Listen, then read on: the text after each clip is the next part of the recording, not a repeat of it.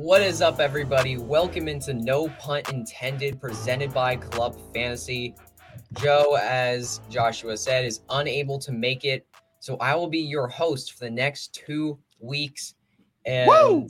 I'm just so pumped, so excited to be able to host this show. And guys, we've got a very, very, very special guest with us. We've got Howard Bender at RotoBuzz Guy on Twitter. He's a vice president of operations at Fantasy Alarm. And a little quick fun fact about Howard: me, um, my dad, and Howard Bender were great friends, bartending together when they were younger, and they're still good friends today. And he, like, and Howard, just quickly, man, I just really want to thank you. You know, starting my Twitter page and all that stuff. You were just a big help. And when I when I see you, you know, because you have such a big platform with Fantasy Alarm, you have like twenty two thousand followers, or whatever.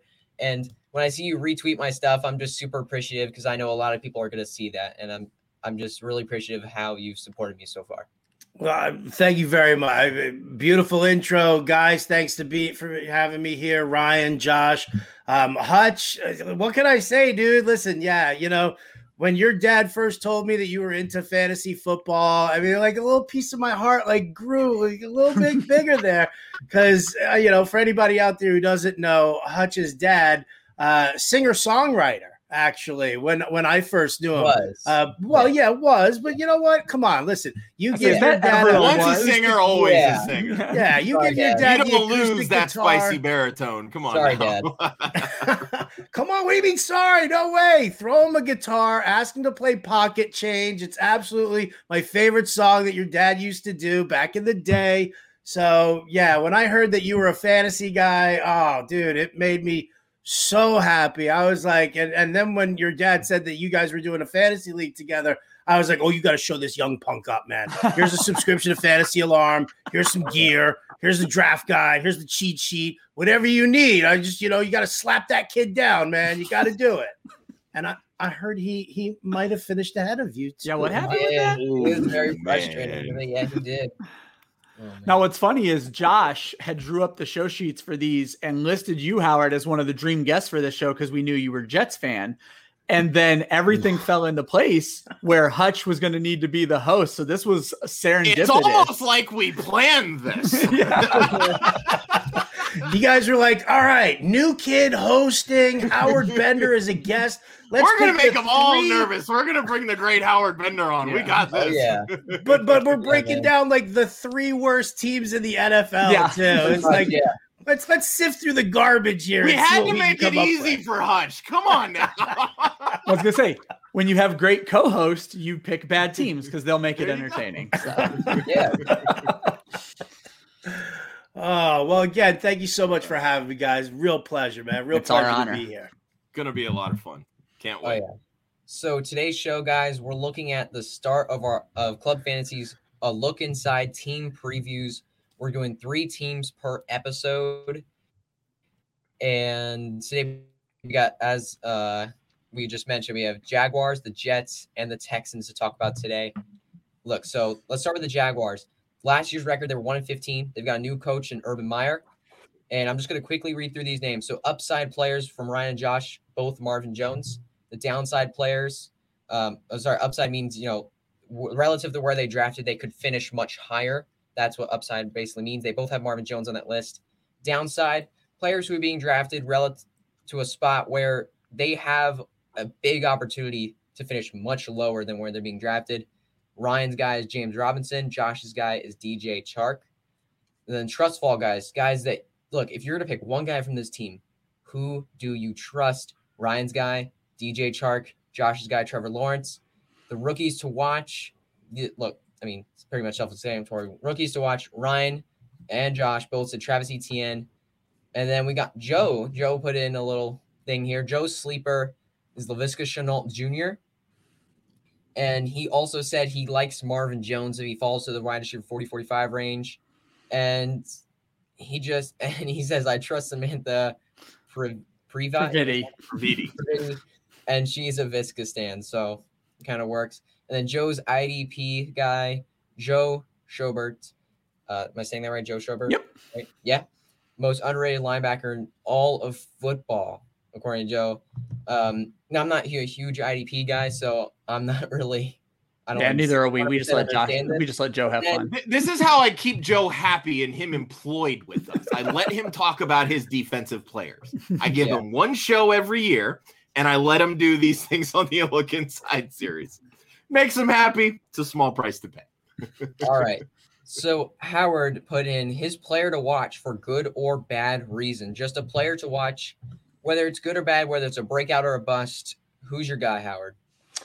So I actually I went with Laviska Shenault as well. I mean, it's going to be real interesting to see what happens with the Jaguars this year. I really, you know, Urban Meyer and and you know bring in Darrell Bevell, uh, you know, to run this offense. You know what I find very interesting and you know a, a little odd about this whole thing is, you know, Darrell Bevell's like a run first guy. I mean, I don't know if that was because he was so tied together with Pete Carroll or not, but you know, he was definitely always, you know, about handing the ball off. I mean, back in the Marshawn Lynch days, and then, you know, moving over to Chris Carson and and things like that. So it's weird having, you know, the run first mentality there of Darrell Bevell uh, mixed with Urban Meyer, who loves to, you know, the, the run and gun and, and throwing the ball downfield as much as possible you know, when you get a young rookie quarterback like, you know, like like you get here with Trevor Lawrence, there is going to be a, a learning curve and, you know, the short quick timing routes tend to be a little bit more favorable. It's why that you see them lean on tight ends so much. It's why you see them lean on the slot receivers so much. So when you get a guy like Laviska Shenault, who probably will run out of the slot the majority of the time, um, you know, that's really kind of uh kind of where we're at. So that's you know, I, think Shenault could be a guy, especially in PPR formats, uh, who could help move the chains. I think it's a great call too because there's also not really a tight end, and please don't bring up Tim Tebow, but there's not really a tight end on the team. Didn't You go to did league, that, man. Ryan. I just want to preface that. You did that. Yeah, but Shenault Shenault is going to fill that. I'm, I'm not saying he's a tight end, but he's going to fill that short to intermediate role almost by himself because there's really not anybody at the tight end position who would also fill that role. So that's a really good point with him there. My Yeah, biggest Marvin- issue with Shenault. Uh, go ahead. Go ahead. Oh, and then uh, Marvin Jones and DJ Chark are both deep threats as well. So Laviska is the only guy that can do. I mean, DJ Chark and Marvin Jones can do short routes, but Laviska is definitely going to be the best guy to do those shorter routes, and he's just going to have all the opportunity in that offense. So I love, I love this pick for a breakout. my biggest thing with Shenault is it's really kind of twofold. So the first domino here was Urban Meyer brought in like he wanted Kadarius Toney, right? He wanted Toney to kind of be that sort of gadget guy for his offense. We all know what Shenault is able to do, not just as a receiver, but really just with the ball in his hands. You can do these sort of like pick and pop bubble screens, the shorter underneath routes. He runs and he's built like a freaking running back. Handoffs too. That's just how he plays. Exactly. That's what he did back in college. I mean, going back to 2018 at Colorado, he ran out of the slot over 50% of the time. So we know he's able to do that, even though last year they really did not work him into the slot at all, really. He was only about 27.5% from there. Like that was sort of like Dede Westbrook before he got hurt. They used Keelan Cole in that role as well. Neither of those guys are here this year. You bring in Marvin Jones, who knows Darrell Bevell's offense, or Darren Bevell's offense, excuse me, uh, from their time in, in Detroit. And, and Howard, you brought it up. Bevell likes to run the football, and that goes all the way back to his Minnesota days with Chester Taylor, Adrian Peterson. You know, just being able to control the clock. You go from Peterson to Marshawn to Chris Carson to what he's had in, in Detroit, which really isn't much of anything. And it's like, all right, well, I've just got to throw the football out of necessity. You bring in Trevor Lawrence, who knows how to throw the football out of necessity. It, there's a lot of moving parts here, and that's why for me it's hard to get behind Laviska Shenault in this instance, just for that simple fact that he's going around the wide receiver 40. Some people think he has wide receiver three, even wide receiver two upside in this offense. I just I don't know. I feel like the only way that's going to happen is if we see an injury from Marvin Jones or an injury from DJ Chark, which are two things that have happened very recently in the past. Absolutely. Yeah. It definitely makes sense. I mean, I could I could definitely see that, especially if they do use Etienne more as a receiver than they do um, as that. But yeah, I mean, listen, I I, I get it. I I just I, I feel like those deep routes are going to be tougher um, they're going to be easier to defend. Is really what it comes down to. If you're if you if you put a spy onto Etienne wherever he lines up, and then you've got your corners, um, it's going to be a little easier to defend because you're not going to have as much over the middle um, where Shenault can probably thrive a little bit more. So, well, good points though. Good yeah, and they don't also have also, the greatest offensive line to protect that to for them to throw that no. deep. I really worry about this team. I think this team on the first go out is this is going to be rough. I mean, mm-hmm. Urban Meyer's been taking a lot of flack for that draft. He's taking a lot of flack for the move.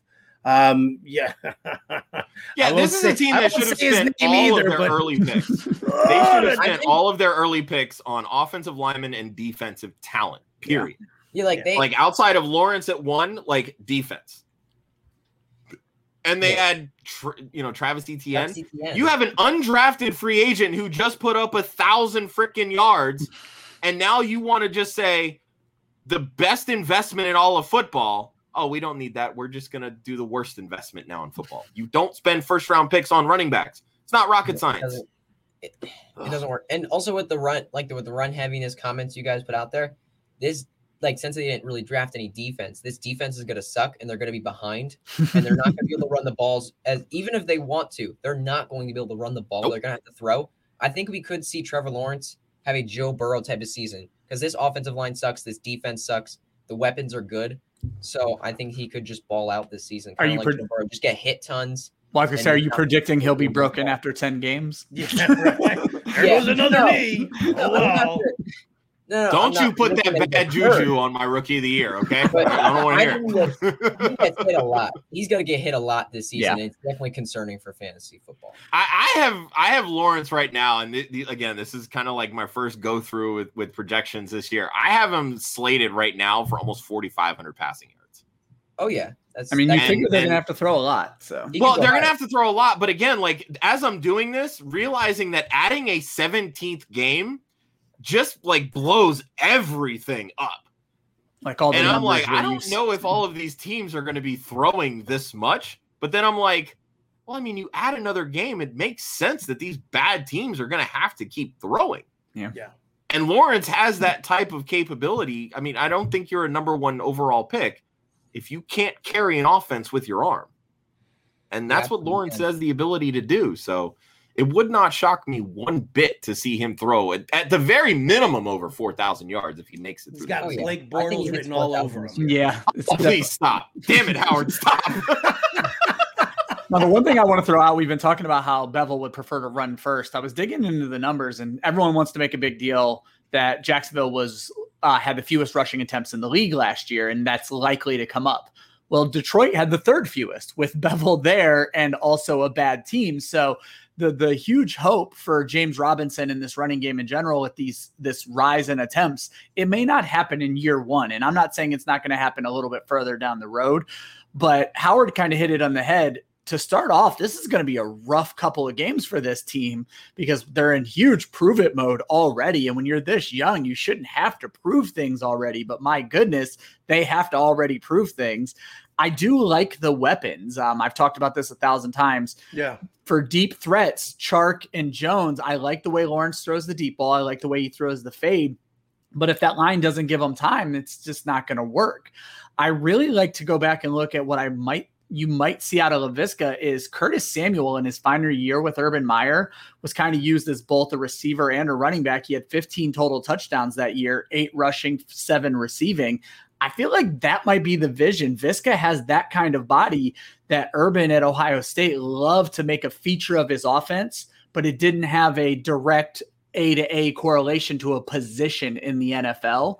And that's why we saw Samuel, who kind of came out as a running back, get treated as a wide receiver. And I feel like we might run into that with Viska, which could, for fantasy managers, pay off greatly. But see, that's my issue yeah. there because he went out and said Shenault's not my guy. I want Toney. Toney wasn't there. I want Etienne. That's why I'm not sold. Like everybody's like, oh, Viska's going to have 50 rushing attempts, blah, blah, blah, this and that. He's fairly capable of doing that. We know that. but I just, it I'm doesn't, just it, it just, it's not like, I don't know that it's going to be what all of us fantasy managers actually want to happen. And the other thing too is how much influence Meyer's going to have over Bevell, who's been an offensive coordinator in this league for a very long time. That's the other side of it for me. Yeah, he's still the coach. I'm also waiting for Urban Meyer to just be like, after eight games, oh man, we've only won one game. All right, guys, bye, and just pull like a Bobby Petrino or Nick Saban and quit. Oh goodness, Maybe. I'm waiting All right, for it. so- I'm Yeah, absolutely waiting Spurrier, for it. Spurrier his way out of here. Oh no. Yeah. It's definitely possible.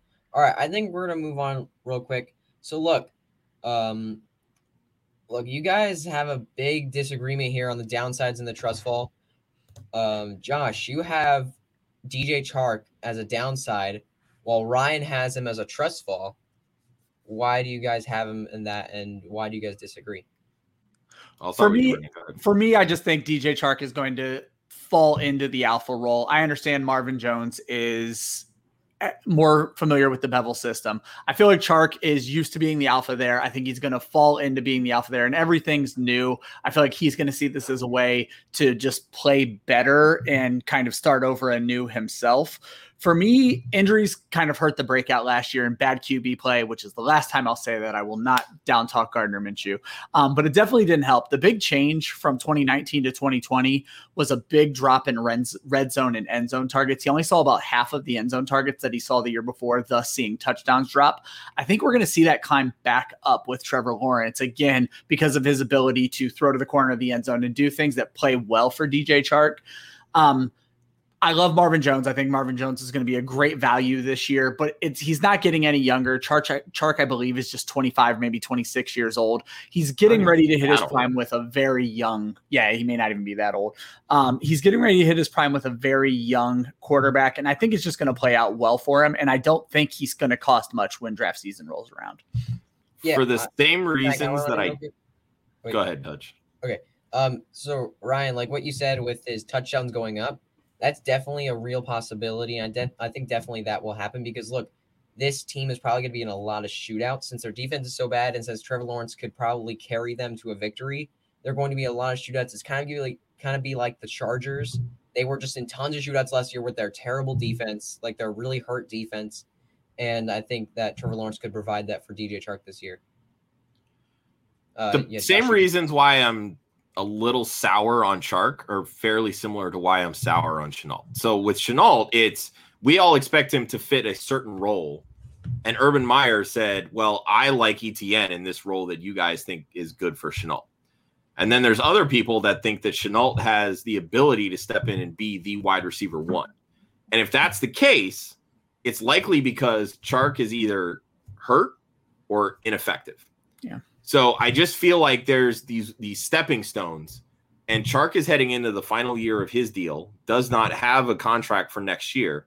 If they drafted Shenault with the idea that he's going to be the wide receiver one, DJ Chark, unless he absolutely balls out, which I'm not saying can't happen, but if we saw like last year where he gets hurt, he's ineffective, and that plays into it more so than the the bad quarterback play, you could see an ascension from Shenault in a different role.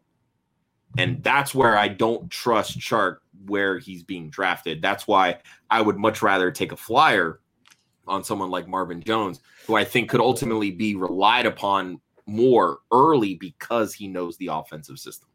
Yeah, and with the Lions, he was the wide receiver 17 last year. With even with Kenny G being in for five games, when he was the number one option, he produced Yeah. some good numbers.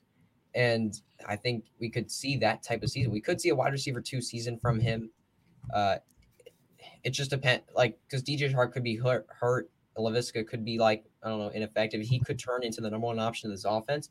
I think taking a flyer on him is a great choice. I think he's the number one.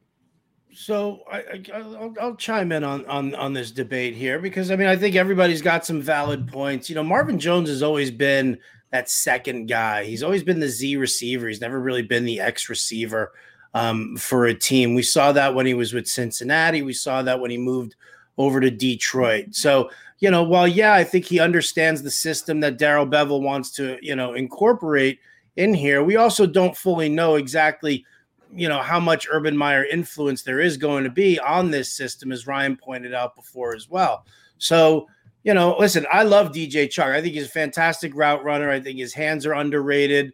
Um, the injuries are, uh, you know, an obvious issue here, but yes, he is kind of just getting into his physical prime. He's 25 years. I, I think he is 25, 25, Yeah, 26. About to be 25. Okay, He's so also six four. Like Yeah. receivers just aren't built that way anymore. right Like, with with his speed too like that's another thing also i mean you get guys that are that big um and they and they just they they're limited to like a more vertical game inside the red zone but you get a guy like chark um who can you know spread the field he can you know win the win the battle with his speed um he can win the jump balls there as well you know, I think that I, I do think he needs to toughen up a little bit more to go over the middle and across the middle and, and take those hits.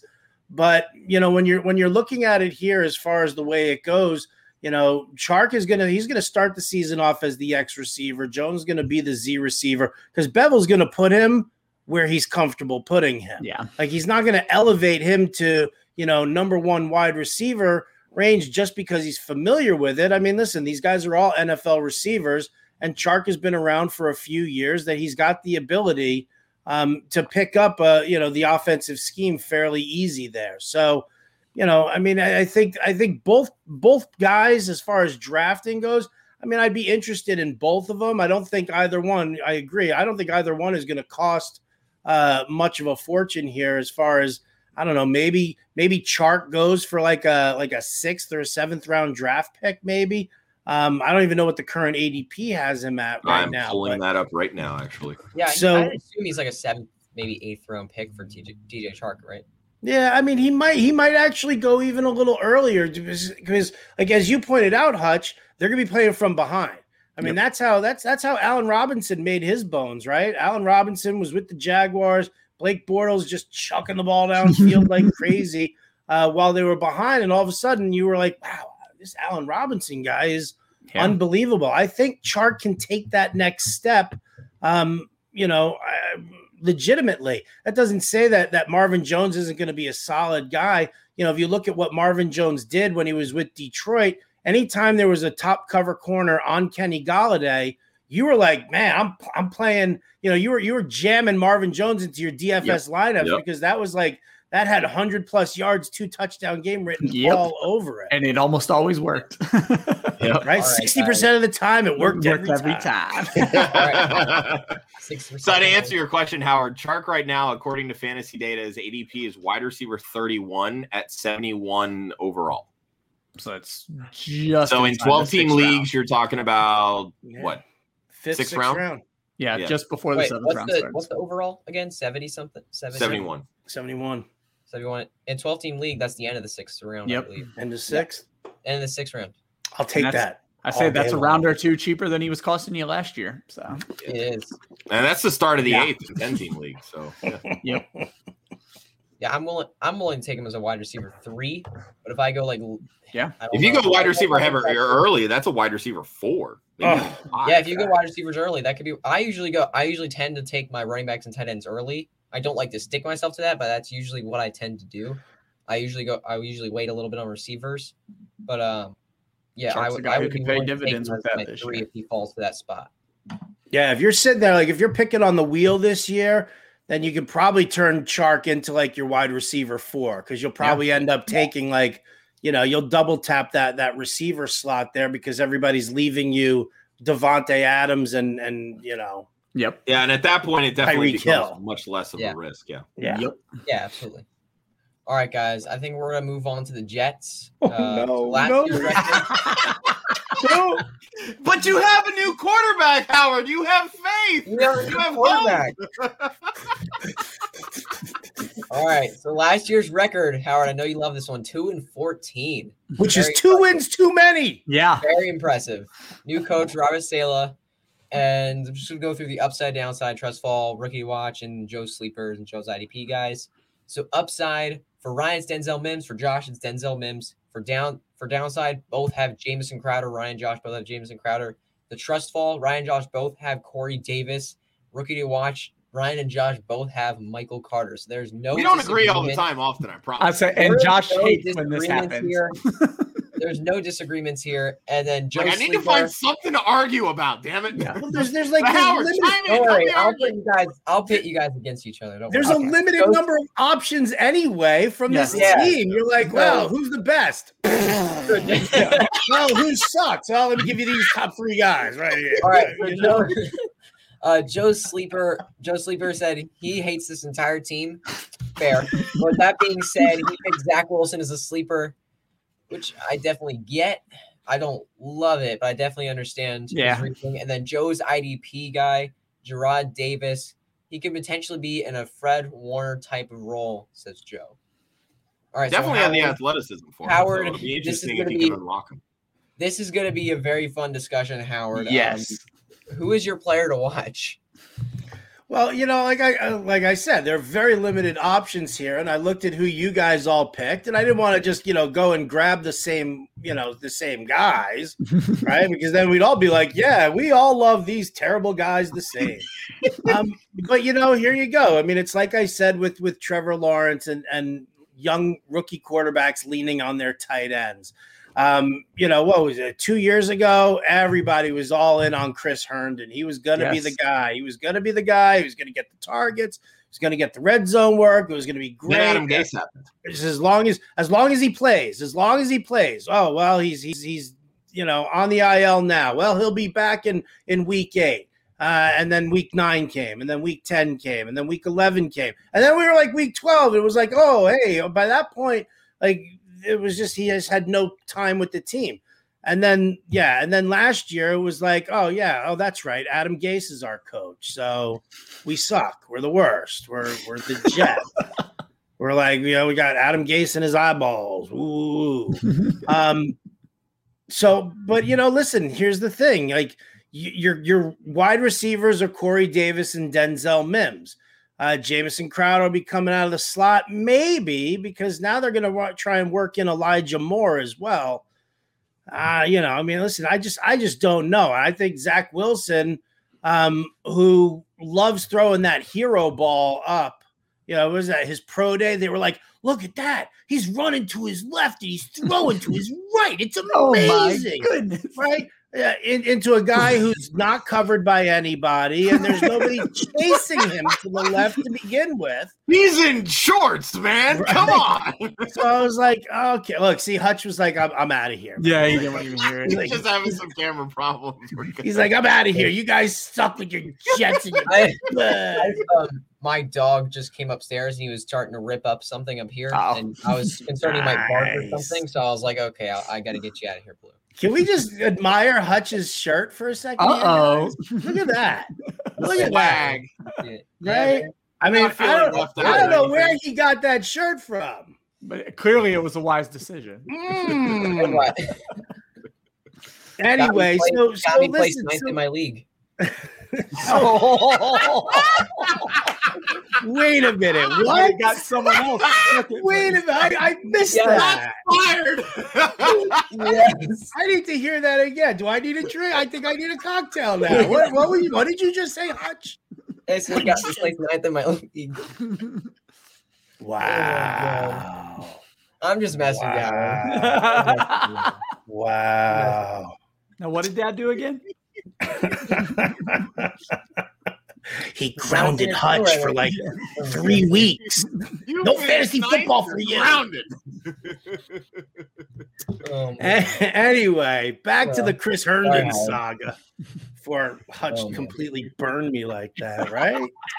you know, that's that's the worst part. Is like that's that immediately that comment that was like his dad's favorite part of the show. Exactly. like, Yeah. yeah, you Oh, suck yeah, defender, man. Oh, You no, he listens to this show and he hears that he's like instantly going to text me or call me. Hutch, that comment was the best. He's like, that was awesome. Yes, that's exactly what he's gonna do. He's gonna stop everything he's doing at work and just go into his office love and that. like Hutch, that was insane. Right. And I'm gonna text Andy and I'm gonna be like, ah, see, you know what? Your boy's finished in this industry now. He's done. Finished. No more retweets for you. You think that kid's gonna see his 15th birthday? No. No. Oh man. All right. go ahead, Howard. I'm All right, so Herndon. My face hurts from smiling so much. Yeah, Just a go little yeah, mine hurt a little bit too, man. Now, I just want to um, hug you, Hutch. Oh, oh, I got to go this way. No, Oh, the most common Which way Wait, is here we go. I'll ma- I'll make this easier for you, Howard. There you go. Oh. there we go. What's up, Nope. Oh man. Anyway, Um, Herndon, like by default, will probably get some of that red zone work. You know, when they just when they do throw it to the tight end. I don't know. I mean, again, I think this team is trash. I don't like the person. I hate Corey Davis. I hate Corey Davis. I think Wow. he's. I think I just think he was completely overrated, and all the truthers are out there like, "Oh, he's such amazing wide receiver at Western Michigan." I'm like, listen, I don't mean to run down the program at Western Michigan too much, but I mean, come on, he's like sucks right now. And then you know, and then listen, you know, then you know the injuries are a problem for him. He had a couple of good games with with Tannehill. I just, I'm not buying it. I'm just not buying Corey Davis, especially as a potential number one wideout for the Hey, Jets no way.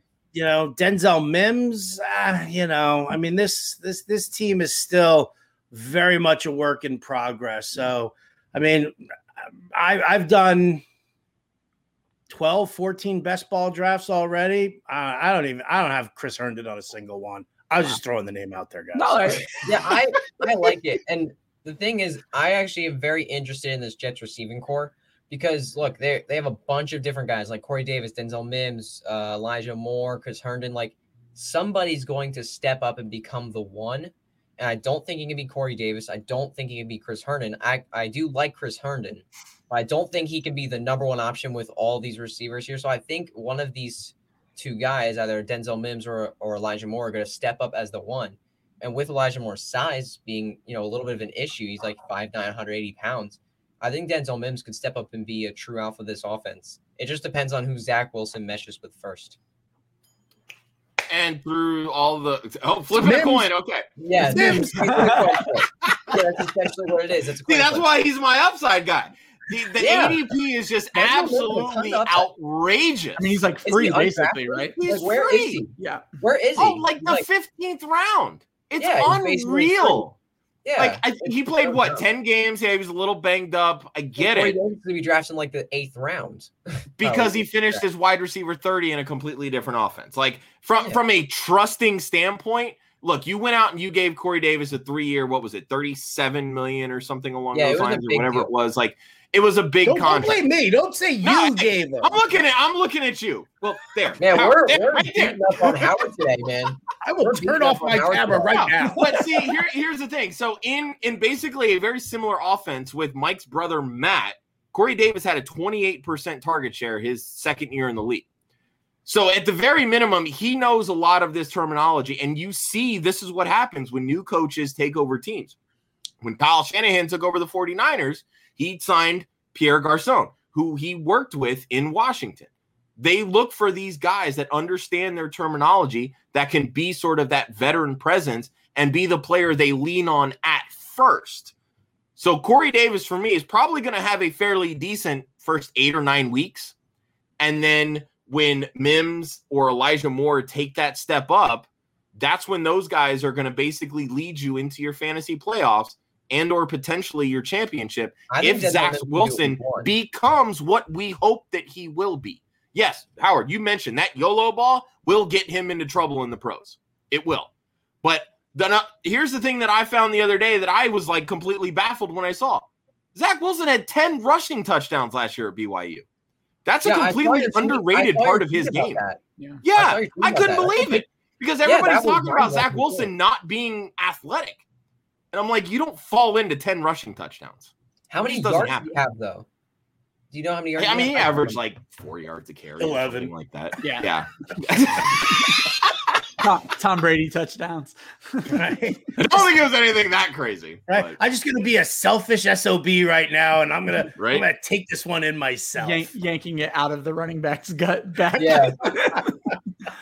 no, I mean, you guys brought up a lot of key points. Um, look that up. one of the things I like to think about is, and I, I lean heavily on this probably to a fault, is the scheme that the coaches are bringing with them. So I like to compare a lot of what we might see out of the Jets to what we saw out of San Francisco, just because head coach and offensive coordinator are coming from that tree. And what worries me for guys, we already talked about Jamison Crowder, but Elijah Moore was San Francisco ran, ran the third fewest three wide receiver sets in the NFL last year. So I don't know how much room there's going to be for a slot wide receiver. And while I understand Herndon is not George Kittle, he's just not. The practices that they're going to run are going to be tight end centric unless they're just planning on giving up on it. And that could force generate a camaraderie between Zach Wilson and Chris Herndon, where if the coaches are saying, you know, look at the tight end, look at the tight end, look at the tight end, and he's forced to because of what they're used to, it could play out very well for Herndon. I'm not a Herndon truther, and I was actually one of the guys last year who was on the other side of that pushing back against them when they tried to say he was going to blow up last year because it just I didn't see it happening under Adam Gase. But I did say if Gase left, I could see something happening, and so now I'm back on the train with Herndon. So I'm well, not, I mean, keep in mind Herndon's blow up was with Sam Darnold during his rookie year. Yeah, rookie yeah. quarterbacks they fall in love with tight ends because they're a safety valve. So Yeah. there's definitely some. I don't want to say truth to you know Herndon because again, all the truthers are just going to be like, "Oh, I told you so." But yeah, no, like there, there's there's something there, and again, like you know, as you mentioned, Ryan, the, the familiarity in those types of offenses, they use George Kittle a lot. They scheme for the tight end. Herndon is athletic. He's not George Kittle, but he is athletic. If they want to work him into this system, there will be opportunity for him, and at his current price, he's free. and and as we are going to bring up a lot about these three teams, they're going to have to throw the ball a lot. Yeah, Yeah, guys, can I go back? Can I go back to Zach Wilson really quick? So I just Go looked up uh, his rushing stats. It's closer to That's 11 seven- than I actually thought it'd be. It's 70 attempts for 254 yards. So that's a 3.6 yards per carry and 10 touchdowns. Yeah. Yeah. That's a cr- 254 yards and 10 touchdowns. That's a crazy pace. That's Like, 11 that's touchdowns on 70 carries is also a very crazy pace. yeah. I would Yeah. not expect him to run for 70 yards, but you know what? He's going to scramble a lot behind that No, offensive 70, yeah, line. 70 so- attempts. Yeah, 70 attempts, two, 70 attempts, 254 yards. Yeah. And then 10 touchdowns. That's that's not gonna happen. That's not a sustainable pace at all. No, he's definitely not going to run the ball 70 times, but he will scramble way. by default. But I will Yeah, say. I think they like the left side of their offensive line, getting Alijah Vera Tucker next to Mekhi Becton. That's going to be that like running lane for Perine and Carter and Ty Johnson and you know whatever the hell they get out of Tevin Coleman because let's face it, homeboy's washed. But that's going to be where they run the football. And Michael Carter averaged over six yards per carry at, at North Carolina.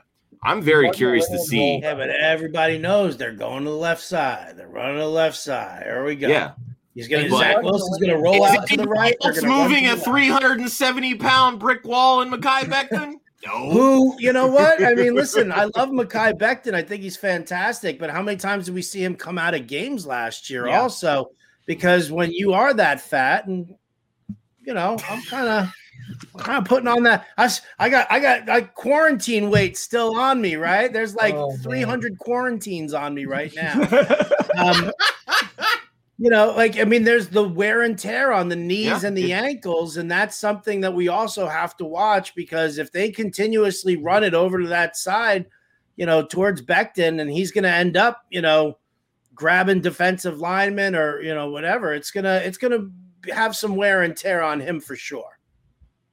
well, I As a- think having a yeah. reliable piece like Vera Tucker next to him, I think should help. Should help, yes. I say, fellow fat guy, I can speak to the added pressure on the knees and the ankles. I have the crutches here because I'm pretty sure I tore my meniscus. so, Ah, Yeah. I, bro- I broke my foot last year, right in the uh, in the beginning. So I'm, I'm we with had you, to pull Ryan off of IR to fill in tonight, so yeah, exactly. he'll be back on for the next 10 days though. So Today's Got time to podcast was up. sponsored by Percocet Yeah. and oxycodone. Yes. Oh man. Uh okay. not a sponsor. Not yet. you gotta preface that, not yet. Okay, guys. So one one last question before we move on. Who leads this team in receiving yards? I know that's a terrible question. I know that's a terrible question to try to answer, but I Oh, want that's, to hear it. that's adorable. I know. As the one person who doesn't hate Corey Davis, I will happily and Say Corey confidently Davis. say Corey Davis. Uh, you know, I know that was a terrible question. But I mean, Josh made a good point with the fact of leaning on Davis a little bit in the earlier run there, also. So I'll side with Ryan and say Corey Davis too. I'm taking Mims. I'm taking Mims. Yeah, I, I think it's really just going to depend on how big his second. It might half. be like Mims might have like 600 yards, but he could still lead the team. That's Oh, true. yeah. Team Absolutely. terrible. Oh, that's so mean. My number I one too, wide I too will say 10 Davis, but again. I think a lot of it will come in the first half of the season. Yeah. Because I, I really do. I think he is better as a complement. He's better as a two or a one B. Yeah. And Yeah, if Mims teams- really becomes what they feel that he can be, and if he becomes that one, Corey Davis will be good for this team, and Zach Wilson has a bright future. Yeah, because the thing is, when like AJ Brown was out a few games last season, like when AJ Brown was out and Corey Davis was the opportunity had the opportunity as the one, he literally had nothing. He had no Yeah. games above 60 yards. Yeah, those were those DFS You know- weeks where everyone's like, "You gotta start Corey. Davis." Yeah, And he had Ryan Tannehill as his quarterback. Like he had a pretty good quarterback. And then when AJ Brown came back, he instantly had like a hundred yard game. When the day the game AJ Brown come back, he had like a hundred yard game. So it's just Corey Davis can't be. It's kind of like Juju, but he, he's definitely a different, very different receiver than Juju. But he can't be trusted as the number one option in offense. So I I am with you, uh, Josh, that he probably will be targeted a lot in the first half. I'm, eh, but I think Denzel Mims could break out early. I think he could just take over because Corey Davis, I think, is going to disappoint if he's the number one option. He's going to really disappoint. Yeah. Definitely an option. Definitely disappointing. Yeah. All right, guys. Definitely disappointing. All right, so let's move on to the the most disappointing team, the worst team in the NFL, the Houston God, Texans. so bad. Last year, somehow they went four and twelve. Dave Culley is their new coach. Upside for both Ryan and Josh, it's Philip Lindsay. Downside for both Ryan and Josh, it's David Johnson. The trust fall player is Brandin Cooks, and the rookie to watch for Ryan is Nico Collins, and for Josh, it's Brevin Jordan. Homer Joe pick. Sleeper, Joe Sleeper, literally nobody. But that being said, it's Randall Cobb, and then Joe's IDP guy is Zach Cunningham. All right, so Howard, who is your player to watch? Um, you know what? I I'm gonna go with Nico Collins here. I think you know when you look at at the the receiving corps, um, Keke Coutee, Brandin Cooks, um, uh, who, who who's Randall, Randall Cobb. Cobb. Randall Cobb. These guys are all they're they're all what like five nine and shorter. They're all like- slot wide receivers. right? Nico Collins, the only guy on that roster who's over six feet tall. So, you know, I'll I'll kind of put a little, you know, a little stock into him, maybe for some uh for some jump balls in the end zone. You know, they don't really have excuse me, they don't really have that that you know bona fide tight end. I know that you know Jordan Akins was supposed to be that guy, but you know, I think they're better off with the uh, with, with with the jump ball and playing more of a vertical game. Now, a lot's going to depend on what, whether Watson even plays or not. Because if Watson doesn't play, then you know uh, you, you can take your your Nico Collins shares in redraft and flush them down the toilet. You know, um, Dynasty's still fine, but you know, listen, I, I just I think that there's something to be said. You know, size does matter in the NFL. It really does, and you can't sit there. You know, you're not the Patriots. You're not running an offensive scheme like you know you got like Julian Edelman and a bunch of other mice running around out there in the secondary. You know, you need some size. You need some, you know, a, a vertical asset inside that red zone. So I think Nico Collins could be that guy. Yeah, definitely. I don't know how much Nico. I don't know what the odds. I don't know how good the chances are that Nico Collins takes over as the one this year. Because I No, still think Brandin Cooks can still be a good one of an offense. But I think Nico Collins in his rookie year has a great opportunity to be the number two. Yeah. And this team is going to have to throw a ton. It doesn't. It, this team is going to have to throw. This defense is the worst. I mean, this team is the worst. But they're going to have to throw a lot. And Nico Collins as a number two option could be pretty fantasy productive. And I mean, yeah, just combining what you and Howard said is exactly why I had him as my rookie to watch. Is he's huge. He's six four, over two hundred pounds. Uh, he was used as a downfield red zone threat in college at Michigan. Um, even if they don't have Deshaun Watson at quarterback, and, and Howard, you kind of hit this on the head that we don't know quite how it's all going to play out if Deshaun Watson's out, but they're still going to have to throw the ball a ton. And Nico Collins, let's say it's Davis Mills. There's a very good chance Davis Mills and Nico Collins are going to build uh, chemistry in these rookie camps. They were their the two third round picks by the Texans, and we've seen it before. Um, and I always forget the kid's name, but there was the kid from the Jets who came in and immediately latched on to Robbie Anderson because they had worked together so much on the practice squad. Uh, this was like four or five years ago. Um, but you've seen it before where guys who've meshed in preseason and rookie camp get to play together later in the season and they end up just throwing to each other the entire time. And that's something you could see happen later on in the season where I'm not saying in a redraft to go get Nico Collins. For the love, do not go draft Nico Collins and redraft. But in Dynasty, he's probably falling third, fourth in rookie rookie drafts, maybe later than that. And he's a guy who you might want to look to add in redraft or DFS later on in the season if you see a spark start to happen. Yeah, I went in a different direction on my rookie to watch because oh, i know why you did. Obligated to yeah. talk about my Miami Miami Hurricanes pro players. That's why I like Brevin Jordan. But I'm a big Nico Collins guy. I, I've been trying to scoop him up in every dynasty rookie draft this offseason, and it's usually right around the third round where he's going. Yeah. And a lot of it is I feel like he fell in the real NFL draft because he opted out of 2020. I mean, he had 13 touchdowns over uh, 2018 and 2019 in Michigan. March Wasn't really anything eye popping, but he averaged, I believe it was over 16 yards per reception in 2018 and almost 20 yards per reception in 2019. So he knows how to get down the field. He can use that size to his advantage. And Howard, just like you mentioned, they got a bunch of short guys. I mean, it's basically like that was the running know, joke last year.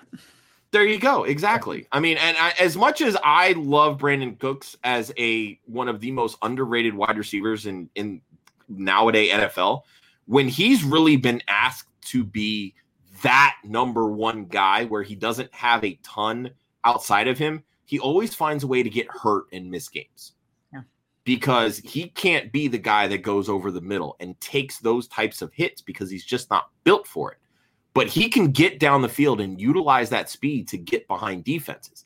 The way that I have the Texans statted out right now, good God, they're going to cycle through about six quarterbacks because I can't imagine that Tyrod Taylor is going to play more than four games. I just can't see it. The guy is just terrible. They'll find a way to give Davis Mills some snaps. You don't you don't you have very limited draft capital and they spent their first pick on a quarterback. That tells me that they are not expecting Deshaun Watson to play this year. And if that's the case, this entire offense is in trouble. I'm all for dart throws with Nico, but just like you guys said, redraft, I tend to stay away from rookie wide receivers anyway in redraft because they're eventually going to hit the waiver wire after about three weeks anyway.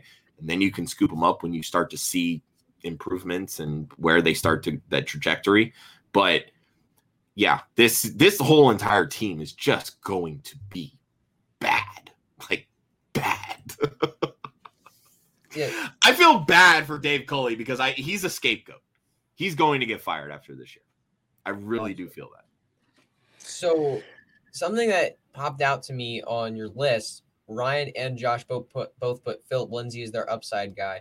I mean, I do understand why you would put that, but what's what is your reasoning? I just want you to explain it a little bit. I just think Philip Lindsay is an underrated guy in most NFL circles at this point. Um, he's proven time and time again he could get it done. Then he, of course, got put in a bad situation for fantasy last year in Denver when they bring Melvin Gordon in. And so now all of a sudden he's splitting carries and he was held out of the end zone. I think he scored one touchdown last year, but he was still over four yards per carry, had 500 yards, didn't get to show what he had shown previously in the passing game. I think last year has made a lot of people forget that Philip Lindsay was James Robinson before James Robinson was James Robinson. And so Lindsay is going to get a chance now with a pretty well washed up David Johnson where what incentive is David Johnson going to have to break his back for the Texans this year? Little to none. I won't be surprised if David Johnson is a full Leonard Fournette and cut before the season even starts. Um, Lindsay productive for them. and, and that's that's absolutely true. But he was it, there's a big difference between being productive with Deshaun Watson and Will Fuller and guys out there who are other weapons where it's just David Johnson now. Sure. Where I think Lindsay could go in there and sh- shine a light on this offense and actually score touchdowns on a team that isn't going to score a lot of touchdowns. And I think we just forget how good Lindsay was for those first two years because of how bad things were last year. Yep. Um, David Johnson is cheeks. That's basically why I have Philip Lindsay as an upside. He is long past his prime, and his prime literally lasted one season. This is an offense they like if they if they really do implement a lot of what they did in Baltimore with this team, the running backs still are not going to see targets. And that was my biggest gripe against David Johnson last year. Everybody was like, "Oh, David Johnson, he's going to bring a receiving element into this team." Coaches are stubborn assholes. They want players to fit their scheme. They do not alter their scheme around their players. It is just fact. David Johnson still was not the weapon in the receiving game that so many people expected him to be. That's why Duke Johnson's career went to die in Houston because Duke Johnson is a great receiver. And they still did not throw the man the football. Like it's baffling to me. They're not going to throw these guys the football. And right now, if you ask me who the best runner on that team is, it is Philip Lindsay, hands down, and his ADP is reflecting that. So I would much rather take the dart throw on Philip Lindsay than spend whatever it is to spend on David Johnson. Okay, so I agree with both of you. David Johnson is is gassed. He's done. We saw it last year. It was it was fine. Philip Lindsay's biggest problem is that this dude cannot pass block. He yeah. cannot pass block to save his life. Ranked somewhere in the neighborhood of, I think 141 was uh, was was his overall ranking as far as a pass blocker goes. Now, if they go, if if Ryan is right and they do cut David Johnson beforehand, you could see Philip Lindsay as the quote unquote lead back, and all of a sudden he's the guy to take it between the tackles. But the reason that they brought in Mark Ingram, uh, we can't forget about Mark Ingram. Yeah. Um, his pass blocking is very strong, and he might not see the targets, but his pass blocking is strong enough that you could see Mark Ingram on third downs and have Philip Lindsay actually be that early down back. I know that everybody just assumed uh, that that he that Philip Lindsay was the uh, the third down back in, in Denver, and that's you know, what his role was. But, you know, I mean, it was what Devontae Booker was yeah. actually a better pass catcher and a better pass blocker than Lindsay. So they do need to get rid of David Johnson, get him out of the way.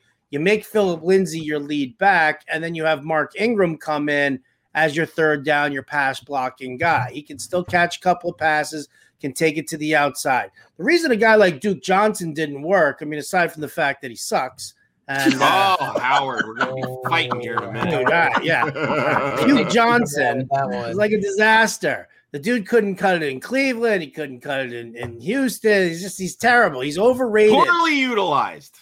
Overly, he's overrated. But I mean, Deshaun Watson doesn't need a pass catching running back. That's the thing. Yep. Like, if you want to talk about why a guy isn't being utilized properly, it's because Deshaun Watson will happily extend plays with his legs as opposed to just hitting the check down and and and dumping it off to his running back. He doesn't that's not the kind of game that Watson likes to play. Maybe that, you know, that changes around a little bit this year, obviously, if if Watson doesn't play. But yeah, I mean, I, I still like I, I like Philip Lindsay, um, you know, as as a guy to grab here, but I don't think I think people who take him in PPR who automatically just assume that he's going to be that pass catching running back are going to be disappointed with him. Yeah, yeah I've never wrong. understood the yeah. Philip Lindsay as a pass catching back. I just because he's smaller, like that doesn't. I understand certain like pass catching backs have a you know size profile, but that's not Philip Lindsay. And Howard, to your point, out of 152 graded pass blockers at running back for per Pro Football Focus, uh, Lindsay was 122. Oh, 122. Yeah. So, in other words, that. that's terrible. terrible. I'm, I'm sure. I'm sure that's only because 21 guys retired or left football. No, no, no. I, well, and that's the thing, and, and I'm saying this as these are guys that you know they only. I mean, this is factoring in guys that only played one game, two games, four games. Yeah. Like, you know, there, there's. I mean, if you take out all of that, he's still Terrible. exactly. So Yeah. Bad, really bad. Yeah. Yeah, he was like seventy seventh uh, when you when they do the like the twenty percent of whatever the number is or whatever. Like he was seventy seventh out of like ninety or something. Yep. He's And that's just- one thing you can't do is you can't get your quarterback killed, especially Exactly. if they're going to throw a rookie like Davis Mills out there. They don't want to have Lindsay out there just letting him get blindsided every play. So Yeah, if you see Lindsay out there on an obvious passing down, he's probably getting the football. yeah. Yeah. Like I mean, that's that's really how it boils down. I mean, that's why he got thrown passes in Denver because he was the number one read in that in on that particular play. Yep. But yeah, one of my biggest worries is something I touched on is I just don't know how motivated David Johnson is going to be to play for this team. David Johnson is in his own mind still got to be a top 10 running back in the NFL and you're playing for a team that is playing for the first pick of the draft. so They're not really playing for it. They're just they're just they're not really playing for it. They're just gonna be given it. yeah. Yeah, we, we thought that about the Jets last year, and Yeah, they, exactly. they messed that up. Exactly. It's oh never Oh it's God. never in the bag, Jets guys. The, Ram- the Jets beat the Rams in that one game, dude. That, was the curse of Adam Gase, Howard. that was stunning. That Right, was which is which is why I'm all in on Sam Darnold this year. I, he he will be on every single one of my teams. Like I'll draft him as a second QB, but that Oh. dude is going to ball. Right? Him, DJ Moore, they're going to be like locked step. Oh yeah, dude, he's plenty of upside this year. Oh, I love him. I think he's. I think in in leagues where you want to wait to draft a quarterback late, Darnold's going to be an excellent one to get towards And the end of look- the yeah, and we know the rapport that he has with Robbie Anderson, and look how great Robbie Anderson was last year. Yep. And now he has CMC. Remember, he's still CMC. This is Mhm. gonna be a run first team. He's gonna stay comfortable, and he's gonna be able to dump it off to CMC a lot. And it's just gonna keep Darnold comfortable, and just he's gonna let him play. I'm actually worried that Sam Darnold is going to suck only because he's going to be so starstruck because he's not going to know what to do with all this talent around him. Oh he's no, never no, no, no, no. Week one, 325 yards, three touchdown passes. He's gonna run Isn't it one against the. Jets in week one? Yes, it is. Against the Jets in week one, right? One hundred percent, and that's exactly Oh, what he's gonna do.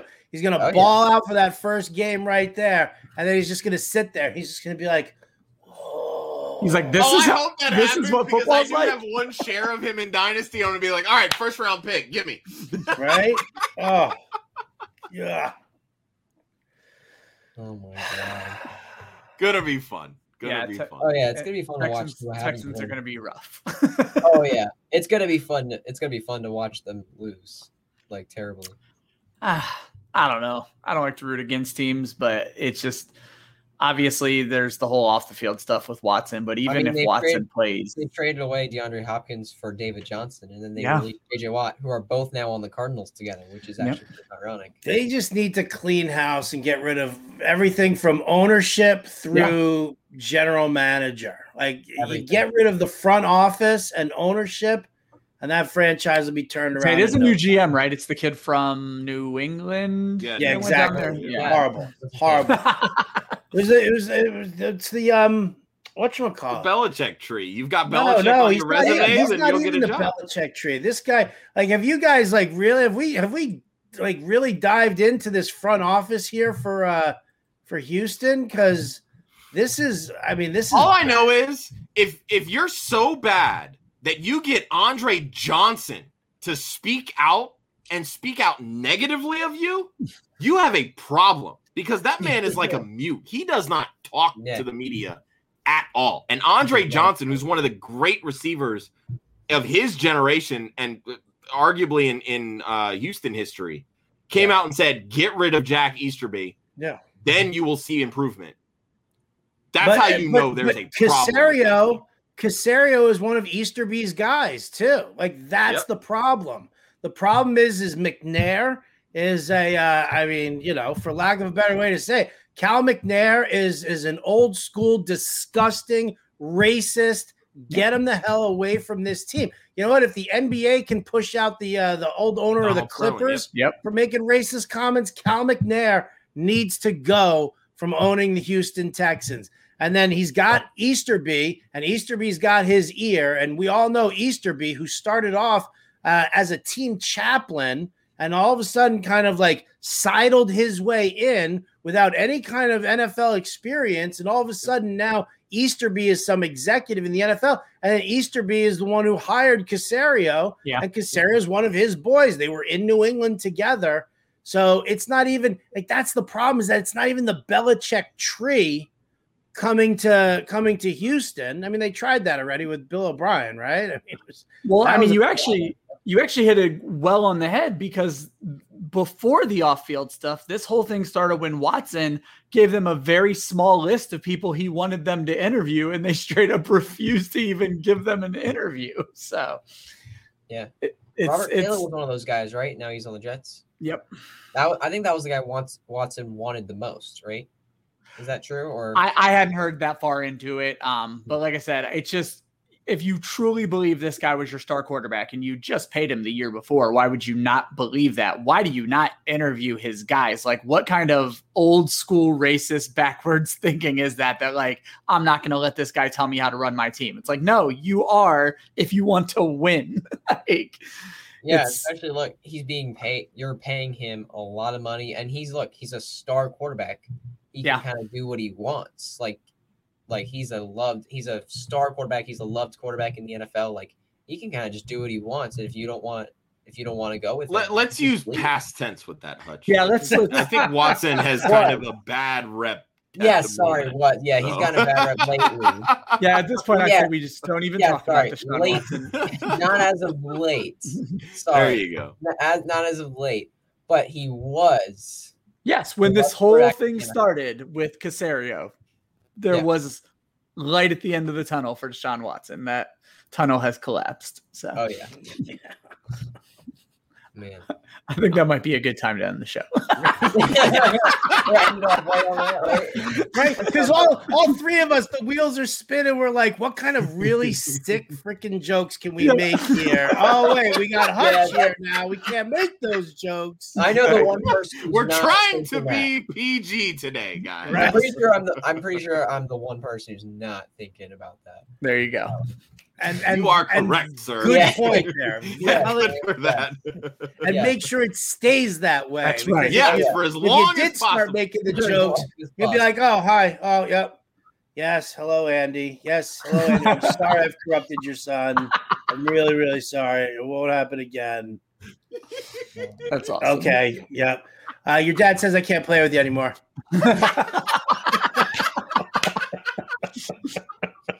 Oh man. Oh, Howard. All right, guys. Any last thoughts before we wrap this up? Houston is going to be so bad. Continue. Horrible. That's a good thought. That's a yes. good thought. Don't don't draft any Texans. Any Yeah. of them. Even Philip Lindsay. Just stay away. None of I think Brandin Cooks can be drafted. I don't know where he's going right now, so it'll all come down Yeah, to yeah, value. yeah, yeah. Where he's Yeah. going, it does. But I think he'll definitely be fantasy relevant. That's true. Yeah. All right, guys. That's all for this episode of No Punt Intended presented by Club Fantasy. Thank you guys for tuning in. And big thanks to Howard Bender for Yes. joining us. Howard, please remind everyone where they can find you and maybe tell us a little bit about what you're working on lately.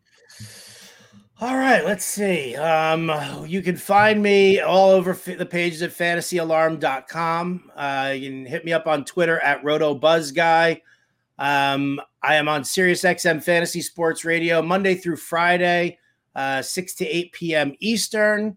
Uh, I'm also on the Anti Up podcast with uh, with Adam Ronis.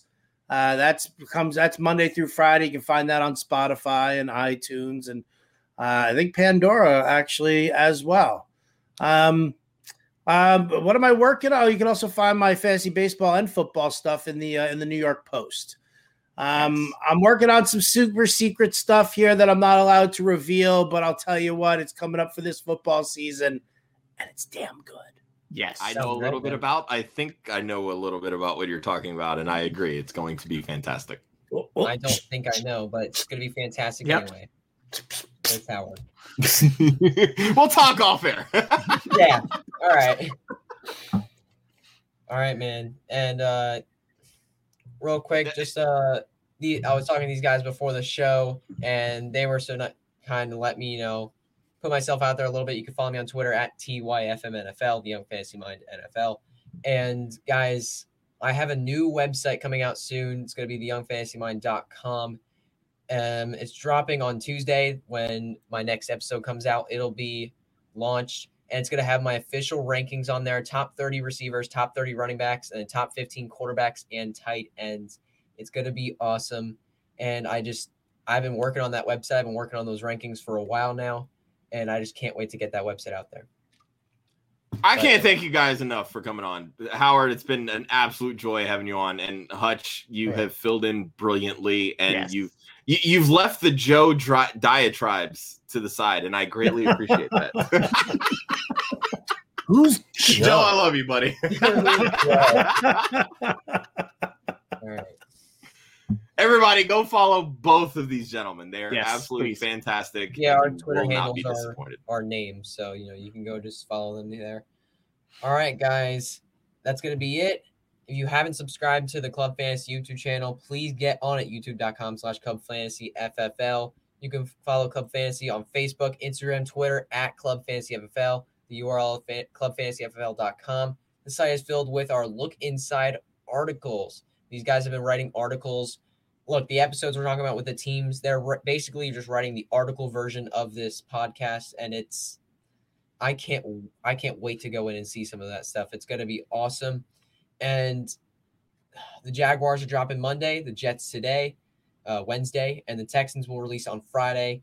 One more time, make sure you follow our awesome guest, Howard Bender, on Twitter at RotoBuzzGuy, and be sure to join us next week as I'm returning as host since Joe needs another week off. Of course, Joe. Oh, lazy Joe. And we're continuing. We're continuing our look inside series, and we're talking about the Falcons, the Bengals, and the Eagles. Three not as trash teams as the teams we talked today. Sorry, Howard Bender, for bringing you on for that show. Um, but we'll be talking with the fantasy football's lead writer, injury expert, and DFS analyst Matthew Betz. We'll see you all, guys. We'll see you guys next week with that episode. Peace out, everybody.